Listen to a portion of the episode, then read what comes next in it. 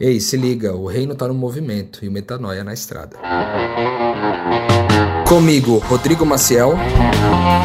Comigo, Mari Moraes. E comigo também, Cristal Brito. E na estrada de hoje você vai ouvir. Eu bem pequenininha, eu visitava asilos com a minha mãe. É, a gente ia distribuir sopa, leite da Fome Zero que tinha os programas do governo. Minha mãe trabalhava na época, né? Ela era funcionária pública e trabalhava com na assistência social. Então fiz muitas coisas nessa área. Vocês pararam para pensar que nós três fomos criados por mulheres que davam a vida por amor do semelhante, do próximo, faziam um trabalho voluntário, faziam um trabalho social forte e esse, essa entrega à coletividade não pode ser uma coincidência. Porque a minha mãe fez isso. Ela me levou no caminho, ela me ensinou no caminho é, o, o, por onde eu deveria andar. E hoje, depois que cresci, não me desviei dele. Ora, ora, ora, na estrada tá no ar, é o seu momento de vir para a missão com a gente, de se sentir missionário de corpo, alma e coração com a gente, que adora estar nesse momento aqui com vocês, contando os causos, os pontos altos, pontos baixos, de tudo que a gente vive, encarando a prática, né? De colocar no mundo concreto tudo que a gente conversa em outros programas do Metanoia, especialmente na terça-feira com Lucas Vilches, Zambianco, que você pode matar a saudade daqueles dois, né? Que a gente também adora estar na presença deles. Estou até com saudade né, desses moços, que a gente teve que deixar uns programinhas gravados. E aí eu já nem tô tendo essa rotina semanal com eles. Eu não sei se o Rodrigo tá sentindo falta, mas eu tô. Tô aqui confessando minha vulnerabilidade. Espero que eles ouçam isso e saibam que eles fazem falta, aqueles dois. Mas voltando ao nosso assunto do Na Estrada, tô aqui com o Rodrigo Maciel e Cristal Brito, Pessoas, inclusive, que você pode encontrar com mais frequência no nosso canal do Telegram, que é o Na Estrada, que você pode acessar na bio do Instagram, arroba podcastmetanoia. E, enfim, não falta plataforma, não falta recurso, ferramenta para você se conectar com a gente. A gente tem toda a intenção de caminhar o mais, o mais perto possível de você e é um privilégio ter você ouvindo a gente no dia de hoje. Vocês sabem que a proposta do Na Estrada é vida real, é faca na manteiga, caso concreto. E hoje a gente vem trazer uma alternativa, né? vem trazer clareza, prática, sobre um assunto que se fala pouco. Né? O nosso mestre deixou o exemplo de que para aqueles que quiserem herdar o reino dos céus é preciso ser como criança. Então, se fazer criança, é, valorizar esse momento da vida é uma tecla que a gente bate muito em alguns podcasts, mas é um tema tão importante que o Rodrigo Maciel sabiamente sugeriu para no dia de hoje a gente se debruçar sobre como a gente se conectou, nós três, né? Contar no, no nosso exemplo, na nossa vida mesmo, como que a gente se conectou desde a infância com esse conceito de missão de Deus e o objetivo é que você possa aplicar aí na sua casa, na sua comunidade essa conexão com as crianças e também se colocar nessa posição de aprender com elas e incentivá-las, né, quem sabe, né, daqui a uns anos, estarem gravando um podcast sobre as suas experiências incríveis com Deus. Já falei bastante, agora eu quero que vocês ouçam a voz desse senhor missionário que é o Rodrigo Maciel e fala pra gente, Rô, da onde veio assim esse gatilho dessa ideia super interessante de falar da nossa infância? Da onde que veio isso na sua cabeça para sugerir esse tema? É, foi engraçado você fazer essa contraposição, né? De a gente falar de infância e de me chamar de senhor missionário, né? Porra, 38 anos de idade, tô longe ainda de ser o senhor, ainda longe, né? Mas recebo, recebo. Depende da perspectiva. Depende da perspectiva. Na minha, sou um jovenzinho, livre, leve e solto. Então tá tudo certo. Cara, é, eu acho que essa, esse clima que a gente está vivendo essa semana de, de Dia das Crianças e o lance de todo mundo postar as fotos né, de quando era criança é, ao longo dessa semana, né, tem todo um clima de uma comoção, é, de voltar, uma, uma certa, um certo saudosismo de voltar para nossa fase mais é, infantil, né, para nossa criança. E aí eu acho que é, esse essa porta do Na Estrada é um espaço para as pessoas conhecerem a gente um pouco melhor e ao conhecer a gente também, a gente poder refletir dentro da nossa vida, daquilo que a gente experimenta, poder refletir também sobre como que isso impacta na missão de Deus. E eu acho que há um impacto significativo, né, da infância da gente é, na questão missionária. Eu acho que de duas formas, né? Primeiro, do ponto de vista para quem é pai hoje, para quem é mãe, que tem uma criança e que sabe da importância de desenvolver um coração temente a Deus, né, para essa criança, mas também do ponto de vista das crianças e do ponto de vista dos adultos que um dia foram crianças. Eu acho que essa reflexão pode ser útil para a gente plantar boas sementes para essa nossa galerinha pequenininha que são as crianças nesse, nesse reino maravilhoso. E vamos matar a saudade desse sotaque baiano. Já entrando no tema, eu quero saber de Cristal Brito, essa mulher cheia de personalidade, de iniciativa no reino de Deus. Que pontos assim você sente, Cristal, que conectam na sua infância com o que você está vivendo hoje no campo missionário? Onde você vê paralelos assim entre a Cristalzinha e a Cristal de hoje? É... Oi, família! Só para não deixar de dar oi aqui, né? Para os ouvintes, antes de responder, eu, na minha infância, é, a minha família ela não é cristã, eu acho importante dizer isso. E a minha mãe, ela sempre gostou muito, assim, esteve envolvida com projetos sociais. Eu sempre fui muito mais óbvio, né, acelerada desse jeito, sempre gostei de estar fazendo muitas coisas e me relacionar também, desde criança, assim, eu sinto que isso sempre faz parte da minha vida.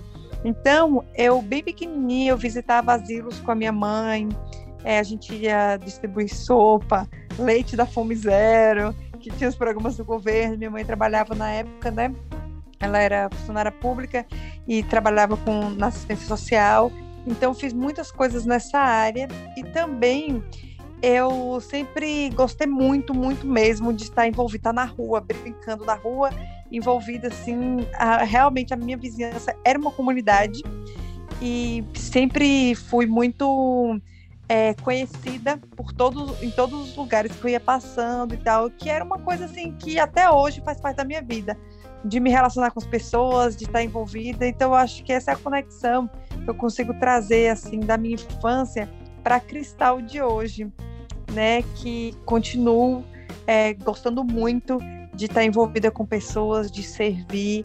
E quando eu conheci Cristo, eu só na verdade reconheci assim que tudo que eu que eu estava fazendo é, houve um mestre, né? Que deixou isso aí um ensinamento a respeito de do quanto é importante a gente servir as outras pessoas e abrir mão, né, de muitas coisas da gente assim. Então eu to, tornou isso tornou mais real ainda na minha vida, mais intencional e é isso assim eu acho para que conecta assim com a minha infância. Muito bom, muito bom. Eu fiquei ouvindo você falando que você é agitada, gosta da rua, gosta do rolê, gosta de gente, gosta de estar se movimentando desde criança. E é interessante que, que eu tô aqui gravando e do, do meu lado, assim, tem uma aquarela, tem pincel, tem muitos papéis, muitos post-its, muitas canetas. E, e o que eu mais gostava de fazer quando era criança era escrever. Eu amava escrever textos e desenhar. E aí foi muito engraçado, assim, perceber que a gente parece que é a mesma pessoa mesmo, assim, que, que a liberdade no reino de Deus nos conduziu a fazer aquilo que com excelência a gente já escolhia fazer quando criança. Eu realmente me senti, até porque não cresci muito em estatura, né? Dos três aqui do time, certamente sou a mais baixinha. eu não tô tão diferente, né? Meu cabelo já não é ruivo natural, não é mais alaranjado como era na infância. Eu tenho que clarear ele um pouquinho. Mas no final eu acabei sendo uma ruivinha que adora aquarela e textos. Não mudei tanto assim. E você, Rô? Você gravava podcast, dava sermão? O que, que você fazia? Você já enumerava as coisas em tópicos quando era criança? Como é que era isso? Vocês gostam de falar dos meus tópicos, né? Vocês gostam, né? Eu aprendi sobre tópicos. Eu aprendi Confesso sobre o, o, o, Cristal. Você gosta de me sacanear com isso, né, Cristal? Não, é sério. Eu realmente acho o máximo. Porque é uma forma de organizar o pensamento que eu não tenho né? Como vocês podem ver, eu acho que eu sou a pessoa mais desorganizada no pensamento que tem aqui nesse podcast. Mas eu não ligo, não, eu gosto. Isso foi um aprendizado comigo, um aprendizado que eu tive com o Tonaço.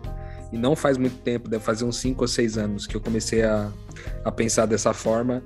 O Tonaço pensa muito assim, eu acabo tendo ele com muita referência e aprendi com ele isso daí.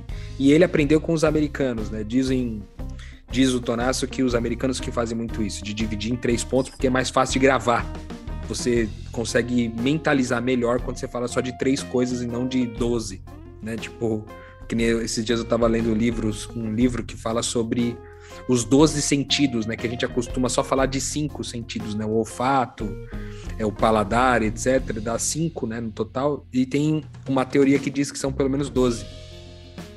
E é muito difícil de gravar os doze. É muita coisa. Né? A gente também fala da questão aqui dos signos, né? Da astrologia, tipo, guardar os 12 signos de cabeça, às vezes para muita gente é um desespero gravar tudo, né? Então, assim, três pontos é por causa disso. Mas não, minha infância, é, eu, eu acho que tem várias coisas legais, assim, é, sobre minha infância. A primeira delas é porque a minha mãe, ela me incentivava muito a fazer uns cultinhos em casa. Fazia a gente brincar de culto. Isso é uma hum. coisa que eu nunca, acho que eu nunca falei para vocês. É a primeira vez eu acho. A Mari fez a, falou, fez a conexão de, é, do que ela fazia quando ela era criança, né? E aí, pensando nisso, que do que, que pode ter sido ficado de paralelo, me lembrei disso. Minha mãe, inclusive, ficava brava comigo pra caramba, porque ela dava para mim umas meditações para eu fazer. E aí eu lia, entendia do meu jeito. E falava do meu jeito. E ela falava: Não, não é isso que quis dizer. Eu falei: Não, mas eu entendi desse jeito. E aí a gente, né, é, brincava com, é, com isso de sábado à tarde e tal. Mas eu confesso que essa não foi talvez a parte acho que mais significativa para mim. Acho que a mais significativa foi ver minha mãe é, cuidando de um clube de aventureiros, né, um clube de como se fossem escoteiros que tem na igreja adventista, de crianças de 6 a 10 anos de idade.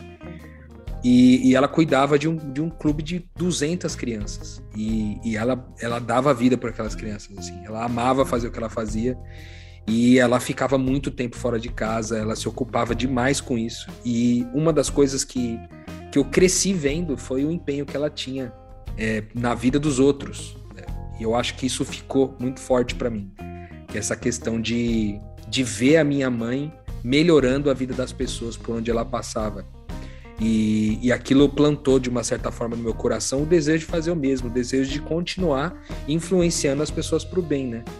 Então, é, durante muitas vezes eu me via, tipo assim, minha mãe não estava ocupada comigo, né? Ela estava ocupada com outra criança, porque tinha 200 outras crianças que ela tratava como filhos, e ela não estava ali ocupada comigo, e às vezes eu sentia essa falta. Mas mais tarde eu fui entender o valor disso e, e para mim hoje tem uma conexão muito forte é, com, com o quanto eu, eu escolhi me empenhar para cuidar. Caramba, e é interessante isso, né? Porque eu também estava parando para lembrar, minha mãe é professora da rede pública. Hoje ela está aposentada, né? Mas eu também cresci com a minha mãe me levando em comunidades carentes. Eu cresci lidando com crianças que tinham menos privilégio que eu, brincando com essas crianças. E isso é exatamente o que há de comum entre nós três. Vocês pararam para pensar que nós três fomos criados por mulheres que davam a vida por amor do semelhante, do próximo, faziam um trabalho voluntário, faziam um trabalho social forte. E esse, essa entrega à coletividade não pode ser uma coincidência. Não pode ser uma coincidência o fato de nós três darmos a vida para falar de amor, para se relacionar com gente e a gente ter tido essas três gigantes aí direcionando a nossa vida, né? Desde o princípio para um senso de unidade com o diferente, unidade com as pessoas que não seriam óbvias, porque são da nossa família de sangue e tal. Eu, eu acho que isso já demarca algo para quem está ouvindo a gente. Se você é mãe, pai, tio, se você tem uma criança sob a sua responsabilidade, cara, às vezes você se estressa em botar criança no inglês, em botar criança para fazer judô, fazer sapateado, fazer vôlei, natação e falar três idiomas antes dos sete anos de idade. Cara, se dedique a colocar essa criança em contextos diversos, porque naturalmente você vai estar tá criando um ser humano que ama, né? mais do que dando teoria sobre o amor. E eu queria saber da Cristal se ela, se ela lembra o momento que ela tomou consciência consciência de que ela queria fazer algo além, sabe? Que aquilo ali não era só um lugar que ela estava com a mãe dela, mas que aquilo ali era uma realidade que ela queria intervir. Que momento você se houve esse momento, ou se você está brincando até hoje de entregar a cesta básica, só que a cesta é um pouquinho mais sofisticada, né? mais intelectual. Você, só, só, só seguiu o fluxo e está entregando até hoje, sem pensar muito? Ou houve um momento que você falou: caramba, eu preciso fazer isso. Quando eu crescer, eu, eu vou querer fazer um trabalho com isso. Teve esse momento para você? Momento Pix. Oi, gente, meu nome é Gisele, eu moro em Jaraguá do Sul, Santa Catarina. O Metanoia tem sido uma bênção na minha vida. Cada episódio é algo que eu aprendo, cada episódio é ele me colocando no colo. Eu tenho tido experiências incríveis realmente em Deus. Que ele seja uma bênção para você também.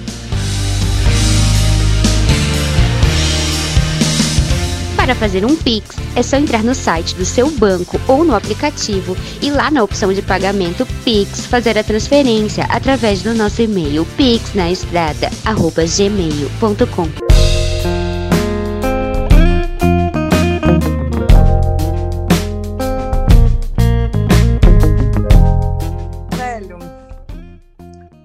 eu não sei se teve um momento consciente de que eu pensei, ah, quando eu crescer eu quero fazer isso. O meu pai, que eu não contei aqui, né, eu acho importante falar, meu pai era atleta, né, do karatê e tal, e essa coisa de ter um mestre de obediência e de e meu pai era muito influente, né, uma pessoa muito grande, muito bem vista assim, e importante pelo que ele fazia.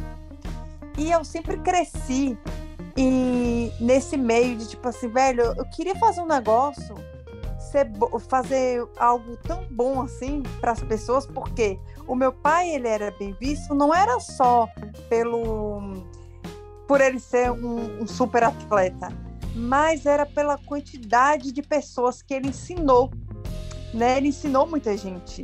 Então, a cidade inteira, assim, até hoje, na verdade, quando eu mostro meu RG, assim, num órgão que eu preciso fazer alguma coisa, as pessoas olham para mim e falam assim: Nossa, você é filha de Fulano e tal. E aí é, eu via que as pessoas é, foram influenciadas pelo meu pai. E eu percebia naquelas atitudes da minha mãe, mesmo nova, né, no que ela estava fazendo, o quanto aquilo também gerava um outro tipo de influência. Então, a única coisa que eu queria, assim, era falando assim, velho, eu preciso influenciar as pessoas de alguma forma. Então, de alguma forma muito boa, assim, fazer algo pelas pessoas que seja bom, para que um dia, quando isso tudo passar, elas lembrem, sabe, da bondade que essa bondade que sempre existiu assim na minha família, na, na cultura, assim, né? Eu acho que foi mais isso que eu quis, que eu sempre quis, de fato, sempre imitei muito as coisas que eles faziam ali. Tipo, meu pai tocava violão, eu toco violão, desde essa coisa simples até, de fato, essas coisas mais espirituais, né? Porque apesar da minha família não ser cristã, eles são muito espirituais, assim. Então eu acho que foi mais isso. Eu sempre quis é, seguir, eu sempre busquei um mestre para é, refletir isso, sabe, para as pessoas. Cara, você sabe que eu tava pensando aqui agora numa coisa que é, às vezes, por exemplo, eu não me lembro de, da minha mãe me ensinar os conceitos do porquê que era importante dar a vida pelas pessoas, porquê que o trabalho dela era, tipo, ela me ensinar tecnicamente é, ou espiritualmente o que estava por trás daquilo. Eu era apenas uma testemunha. Eu, eu testemunhava com crianças que eram da minha idade eu testemunhava a transformação. Tem uma história que, uma história incrível, assim, que eu me lembro, é, que ficou muito marcada na minha história, que foi quando a, a, minha mãe cuidava de, uma, de, um, de um menino que o pai dele era um traficante na, na cidade de Diadema, muito conhecido, e um cara muito conhecido por ser um homem mau, por ser um homem que causava o mal para muita gente. E, e esse menino apanhava muito, sofria muita violência doméstica em casa e tudo. E minha mãe foi conhecer a casa dele, o contexto, e parece, se eu não me engano, parece que a mulher, a mãe da criança, morreu, e aí ficou só o pai e a criança, e ele apanhava muito, apanhava, apanhava assim, não tinha controle mesmo. Né? O pai também tinha problema com drogas, com alcoolismo.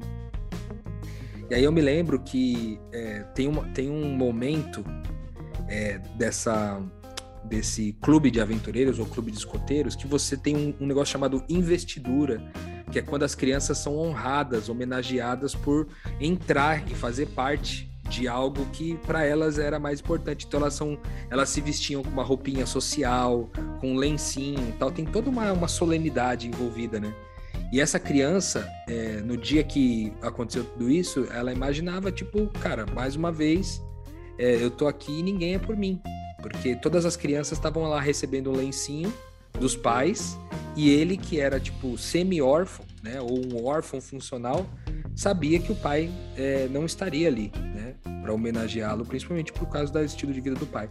E eu me lembro que esse rapaz apareceu lá no dia dessa investidura e ele, ele apareceu porque minha mãe sugeriu para essa criança escrever uma cartinha é, para o pai. E ele escreveu uma cartinha e colocou na gaveta de cuecas. E na cartinha ele falava muitas coisas. Minha mãe escreveu a cartinha junto com a criança. E, e, e aí o pai apareceu lá. E depois, mais tarde, ele foi foi, foi muito emocionante assim para aquela criança, ela, se surpreendeu, né? E depois a minha mãe contou tudo que ela havia feito, né? Dela ter ido na casa deles. eu fiquei um pouco emocionado agora. Nossa. Caramba, eu fiquei meio emocionado agora por uma coisa, porque o que minha mãe fez foi reconciliação, né? Ela entrou na casa daqueles dois, ela viu o conflito, ela viu a antipaz. Nossa. Ela viu a antipaz daquela família, ela viu a violência, ela viu tudo. E ela criou, é, ela, ela, ao invés de dizer para a criança que o pai era mal mesmo e que ele tinha que resolver de um outro jeito, ela conseguiu mudar o olhar da criança e mesmo mediante a toda a violência, mesmo mediante a toda a maldade, olhar aquele pai com amor, sabe? Porque foi isso que ela pediu para que ele escrevesse na carta, que ele como filho amar, amava tanto o pai que mesmo que o pai batesse nele, mesmo que o pai judiasse dele, ele ainda assim uh, continuaria amando, sabe? E foi, foi esse gesto de amor que constrangeu aquele homem para ir naquela reunião aquela vez. E eu fiquei pensando aqui, né, que a gente falou sobre o paralelo do que é quando, quando do que a gente era quando criança e o que a gente é hoje. É, eu vejo que a minha mãe ela deixou essa semente de reconciliação, sabe? É, dentro, entrando na casa das pessoas e mudando o contexto delas, que é muito do que eu vivo hoje. É, então, ela, minha mãe, não ensinou para mim as técnicas de como fazer isso. Eu só fui testemunha. E é muito louco porque tem um texto na Bíblia, lá em Provérbios, no capítulo 22, versículo 6, que é um, um texto bem conhecido, que diz para ensina a criança no caminho que ela deve andar e quando ela crescer não se desviará dele, né? E para mim faz muito sentido esse lance de no caminho. Ensinar a criança no caminho. Então, não é ensinar para a criança o que ela tem que fazer ou o que ela deve fazer. É ensinar a criança no caminho. Eu acho lindo isso.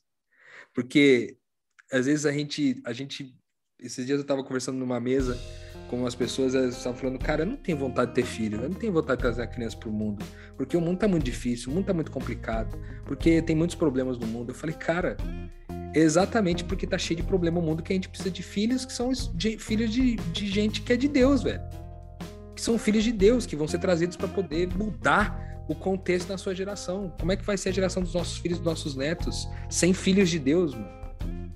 A natureza vai clamar naquela ocasião à espera de que os filhos de Deus se revelem. E, e cara, que não seja eu a impedir isso, né? Porque a minha mãe fez isso. Ela me levou no caminho, ela me ensinou no caminho é, o, o, por onde eu deveria andar. E hoje, depois que cresci, não me desviei dele. Caraca, metanoia danada. Metanoia danada você processar, você processar que é no caminho, né? E também às vezes pensar que a criança não vai se desviar do caminho que, em que você colocar colocá-la, né?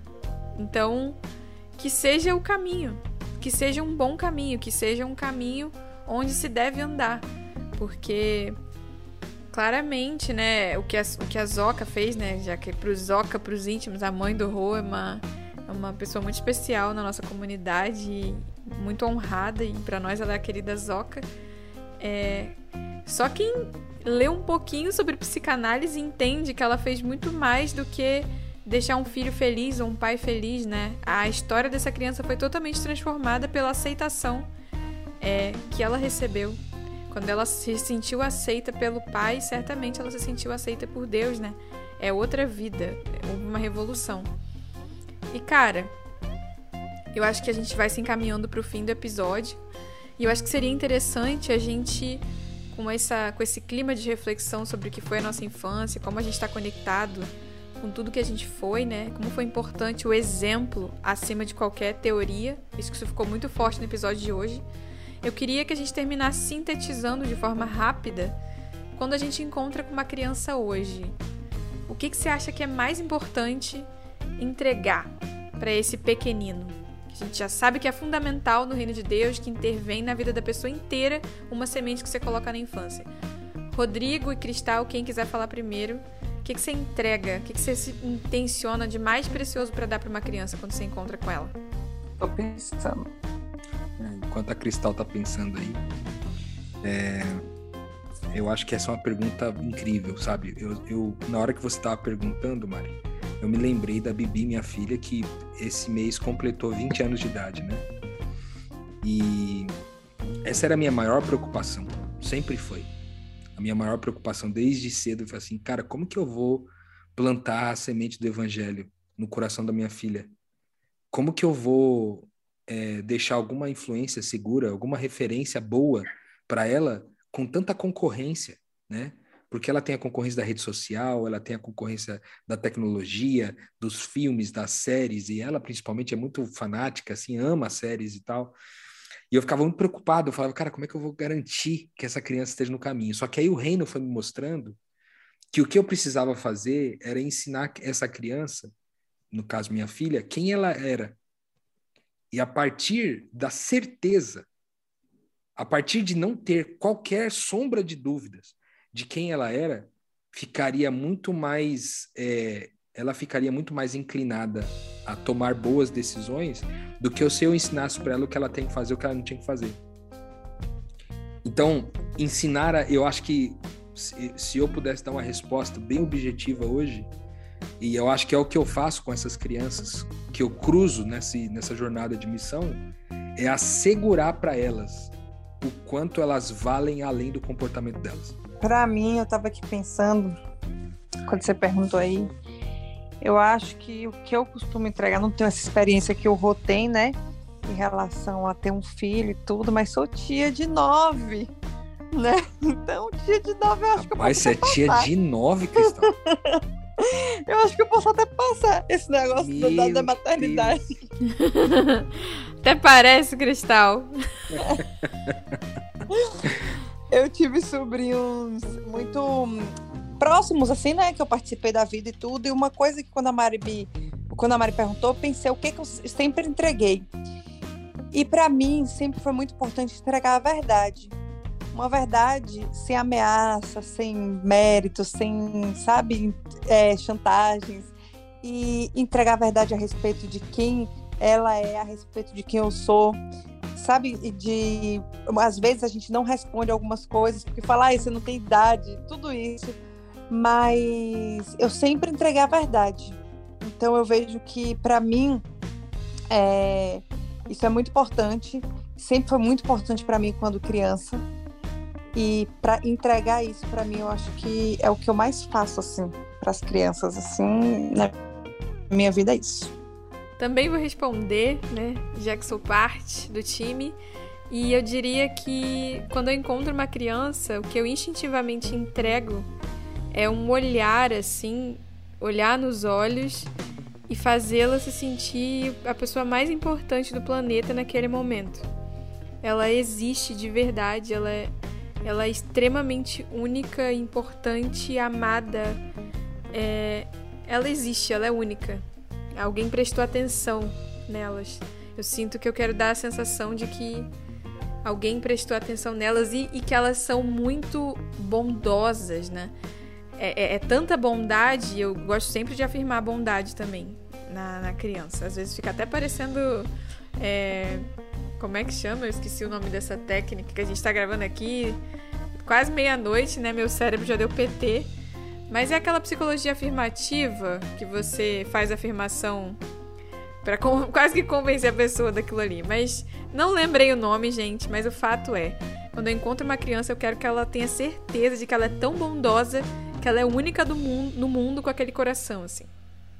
Então, eu acho que foi um episódio recheado para você que é pai, é mãe, é tia, é, é líder, seja, seja quem for que tem contato com criança, que termine esse episódio consciente da sua responsabilidade, que nenhum, que nenhum pequenino, que nenhum pequenino que esteja do seu lado se perca, porque nós temos essa responsabilidade como família de Deus. Então, além dessa, dessa consciência, dessa responsa, certamente você ganhou ferramentas para amar mais e melhor os pequeninos. Então, que em nome de Jesus o Espírito cele no seu coração e que vidas de crianças sejam impactadas por causa desse episódio, porque o reino que está no movimento começa na infância e o metanoia tá com as crianças na estrada. Música